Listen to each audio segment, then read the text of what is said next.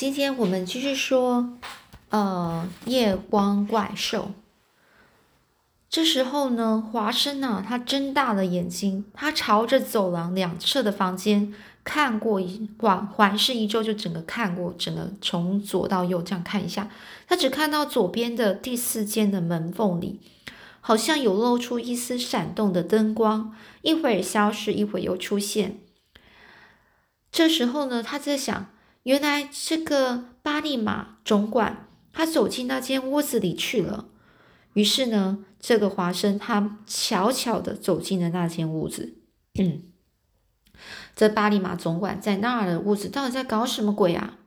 这时候呢，这个华生他他是屏住气息啊，停住他呼吸，从门缝呢往里面看过去，窥视，窥视就是很小心翼翼的，然后小心翼翼的，然后再。这样看着里面，果然是巴利玛。这个巴利玛是站在窗边，右手是按住的窗窗户的窗户的边缘啊，左手是拿着一一具点燃的烛台，上下摆动。这把脸呢是靠在窗户玻璃窗上，向外注视着。这时候呢，外面又变得很漆黑了。巴利马总管这种偷偷摸摸的举动，到底要做什么呢？真是怪透了。于是呢，这个华华生啊，轻轻的把门推开，站在门口，把手枪啊瞄准了这个巴利马总管。巴利马把蜡烛的灯光上下摆动一阵之后，忽然右或右左右右右右或左的摇晃起来，而这个巴利马总管那靠在玻璃窗上的脸孔。也不断的摇晃着，这家伙鬼鬼祟祟的，一定是要做什么不好的事情啊！是华生的身子啊，由膝盖以下不不由得开始忍不住颤抖着。这时候，那怪物巴利马忽然就把蜡烛拿在自己面前，呼的一声把他的蜡烛给吹熄了。华生在这里偷看，难道巴利马总管他发现了吗？于是呢，华生立刻热血沸腾起来啊，就很紧张啊。只听到那怪物，那个怪物就是这个巴利马总管的脚步声向门这边走来。这华生本来想用手枪啊，逼这个巴利马总管现身原形来的，但是他想一想，在没有完全发现真相以前，还是不要轻举妄动的好。于是华生啊，就连忙轻手轻脚的。就照着原路跑回自己的寝室房间去了。接着，那怪物轻轻的脚步声又从我们的门前经过。哈哈，像他这样狡猾的怪东西，恐怕做梦也没想到，他们的他的所作所为呢，已经被人看破了。这华生啊，他长吁了一口气，哼，其就算啊，福尔摩斯不在这里，就凭我自己华生自己的机智啊。也没什么办不到的事情啊！这华生就在内心啊想这些啊，然后开始得意了起来。这凌晨呢，华生就起身去敲隔壁房间的门。这亨利啊睡眼惺忪的就起来开门。这亨利就说啊：“怎么这么早？难道是我的鼾声吵得你不能安眠吗？”这个时候，这个华生就说啦：“你的鼾声倒是不要紧啊，没什么重要啊。”我这名侦探华生啊，却大显了一番身手呢。于是呢，这华生就把昨天所看到的事情，然后原原本本的就向这个亨利叙述了一次。这亨利就说啊：“哎呀，有这样的事啊！这名侦探华生又发现了一个谜呀。可是这个谜不是跟不是同样的没有解开吗？就是你的这些问题就还是在那里啊。”华生就说：“你就不要性急了。”慢慢的，总会有个水落石出的时候。你认为这个怪物的鬼，这个巴利马总管，他的诡秘行动到底是在做什么呢？这亨利就说：“我正要请教你这名侦探呢。”那这个华生就说：“你不要开玩笑了，说正经的。过去我和这个福尔摩斯在一起侦查案件的时候，一遇到难题的很难解的问题，都会互相。”的商议啊，就讨论了。这亨利啊就说：“依我的想法呢，不如干脆把巴利马总管叫来，开门见山的问问他吧。”这个华生就说：“可是这个巴利马总管，如果他不肯说出真话的话，又有什么办法呢？”那亨利就说：“我们只要把昨天晚上所看到情形说出来，毫不放松的追问他，那他还不能说实话吗？”那这个。华生呢就说不行，他如果随便捏造了一谎话来骗我们，我们也是没无法判断呢。这亨利就说：“那么依你的意思，到底要该怎么做呢？”这个华生就说：“昨天晚上啊，巴利马那一个怪物啊，他是靠在窗窗玻璃窗上向外一个劲的摇头，一定是有什么目的还没有达成。据我推测，今天晚上他还会再到那间屋子里去。”我们就当场把他的行动揭穿，那他就无法抵赖啦。这亨利就说：“哎呀，那真的是到底是一名侦探啊！就是你真的是一个侦探，你所想出来的办法总是比别人还高明啊。不过到时候也让我参加吧。”郑华生就说：“去是可以啊，但是不要妨碍我啊。”这亨利就说：“你也不必顾虑太多啦，看情形啊，我们最好当场就把他抓住。”好，让他心服口服。这亨利说：“这个华生就说对的，我们应该同心协力去做。”那亨利就说：“那今天晚上我们两个务必提高警觉，要留心的听那走廊上的脚步声啊。”这华生这样说，亨利呢也赞同赞同啊。哦，这亨利就就是他们两个就约定好了，就必须要这样哦。好的，我们最好在白天就把觉睡得够。觉睡了就好好睡一下，哈哈，你白天睡觉就不打鼾了吗？那也难说啦。亨利呢就在面半开玩笑的聊了半天。那天下午呢，傍晚之前呢，莫奇马医生、博物学家哦，博物学家史迪布尔顿和他他那美丽的妹妹贝利尔，以及天文学家富兰克林呢，都来拜访这个亨利。亨利看到这些贵宾呢。忙个不停的在款待他们，在楼下餐厅里摆出了很丰盛的晚餐。到了宴席上呢，总管巴利马小心翼翼的服侍着客人。昨天夜里的那一幕呢，如果不是这个华生的亲眼目睹，绝不会相信这眼前看来极为拘谨的人呢，竟然会做出那种事情。尤其呢，四位客人，也许由于和这个巴利马总管呢早就认识，更是毫无隔阂的和他谈笑聊天。这一点呢，是是使这个亨利和这个华生都觉得很意外的事情哦。初次面面会的、初次见面的那个天文学家富兰克林，听说呢，听听他自己说呢，已经是六十六十三岁了，是个谈吐幽默的老头。而且呢，这个他呢是常常用手呢拢住那那头这个白发，然后呢。就是软动着，就是嘴巴动着，这个缺了牙齿的这个嘴唇，就是他的嘴唇啊，就是面动着他缺了牙齿的嘴唇，说出令人觉得奇怪的话。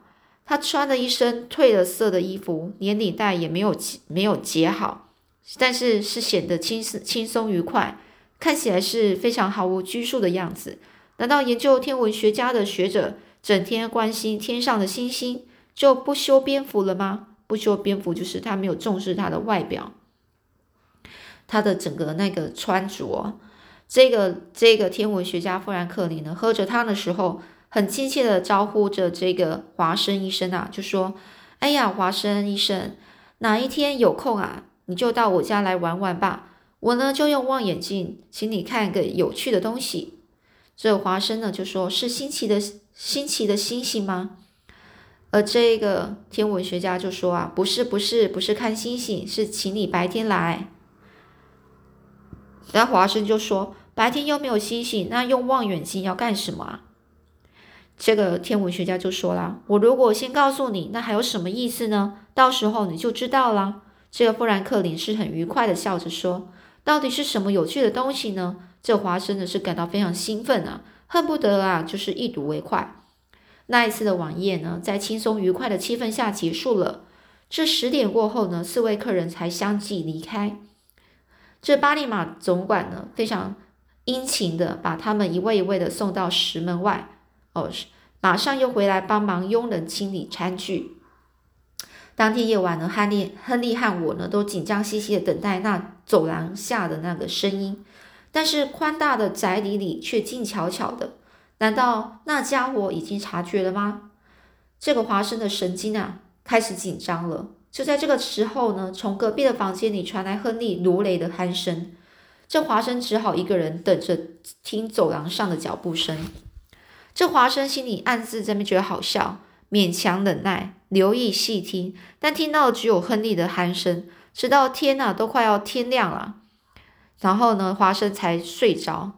像这样白天睡觉，晚上守夜的，又度过两个晚上。到了第三天早上，这个华生就对亨利说：“那乖家伙说不定每天都经过走廊，或许你是你的鼾声太大。”这个华生就对亨利说：“啊，这这就是那一个坏家伙，是那巴里马总管呢，说不定每天都有经过走廊，但是呢，是亨利你的鼾声太大了。”把他的脚步声啊都盖住、掩盖住了，所以才没有听到。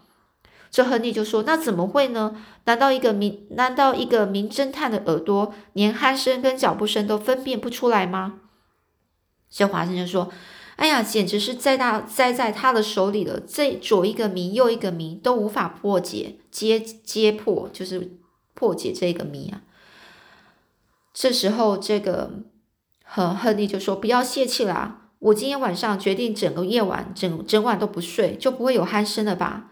这亨利呢，他是非常决毅然的决定的这样说。果然呢，那天晚上呢，虽然到了午夜两点还没有听到亨利的鼾声，这时候呢，华生更加留神的去听倾听着。突然从走廊的那一边，就好像听到轻微的脚步声。这华生马上从床上跳下来，抓起那一支左轮手枪，还有手电筒。啊，那怪家伙不知道什么时候又从这里走过去了。这华生发觉那脚步声是在走廊的右边。这个呢，华生要用钥匙轻轻的把门推开，然后走出走出去一看，不约而同的，亨利也穿着睡衣，右手握着一把小型手枪，从房间里面呢走出来。他们两个互相递了一个眼色。这时候呢。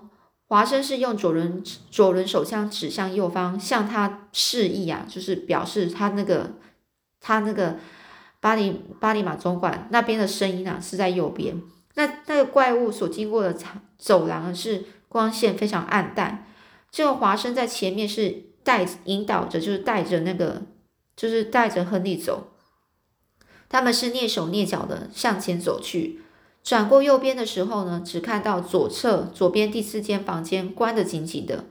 哦，今天晚上怎么这样安静啊？怎么这么安静啊？也许这个巴利马总管他又换了另一间屋子了。但是呢，他们呢是决心先到那间屋子里面去看看。于是呢，华生就把手电筒呢交给了亨利，轻轻的扭动了那个手把门把，当然绝不可能弄出声音。好不容易才打开了那房门。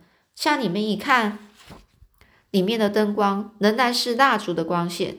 果然是那怪物巴利马总管，他还是像上次一样穿着内衣和内裤，站在对面的窗边，把他的脸啊贴在玻璃窗上，左手拿着蜡烛，上下左右的摇动着，正是一个很奇怪的动作。这时呢，站在我站在华生身边的这个亨利呢，看见了巴利马总管这种不可思议的情形，立刻就用手枪。手枪的柄啊，就是手枪的柄的地方是下面哦，握把那边推了推上了房门，然后问巴利马：“你在这里做什么？”而这个亨利一边大声说，一边跑过去。糟了，亨利也未免太性急了吧？这个华生呢，只好跟上前去。这个怪物巴利马突然转过身，就好像由于过度惊慌，脸上脸上啊是感是是完全是脸色发白了。然后呢，瞪着一个大眼睛，右手握着胡子。这时候呢，亨利一个脚步啊，跳到他面前，然后就很大声的说：“在这三更半夜里，你躲在这里做什么啊？搞什么鬼啊？你把这个蜡烛摇来摇去是要做什么啊？赶快说啊！”这个巴利马总管就啊，他本来是愁眉苦脸的巴利马，他的表情突然变了。望着那拿在左手左手上的烛光，就说：“我是特地前来巡视各房间里的门窗都关好了没有。”而这个亨利就说：“混账！这是二楼啊，根本不可能有人从外面爬上来，哪有查看窗户的必要？赶快说实话吧！”那这个巴利马总管就说：“哎呀，我的确是为了宅子里的安全，到处去巡视门窗的啊。”这亨利啊就说：“你真的都是在说谎。前几天的晚上，你不是也进在这间屋子，对着窗户鬼鬼祟祟做什么呢？你并没有到其他房间去啊！啊，你那诡异的行动早就被这这名金侦侦探华生医生看穿了，还不赶快说实话？”这时候，巴利马呢，整个是都没有出声，迟疑了一会儿，然后呢，迎着亨利照过来的手电筒灯光，用了一张一种可怕的眼光，然后看着那个华生的脸，还有他华生手上那只左轮手枪，然后就说：“华生医生，您真的是一位一名侦探吗？”那这个巴利马总管呢，他的声音是很平稳，态度也非常镇静，但是华生认为。那都是一派做作的样子。这时候，华生并没有回答，他从旁边呢抢过他左左手上那根还在燃烧着的大大蜡烛，然后就说：“把这蜡烛给我吧。”于是华生拿着那根蜡烛走向玻玻璃窗前。这时候啊，这个怪怪物巴利马这样哼了一声：“看你还在那里装蒜。”这是这这是华生的心想的。就就学着巴利马的样子，就把面孔贴在玻璃窗上，然后一面向外外面看，一面用左轮手枪把蜡烛不断的上下左右晃动。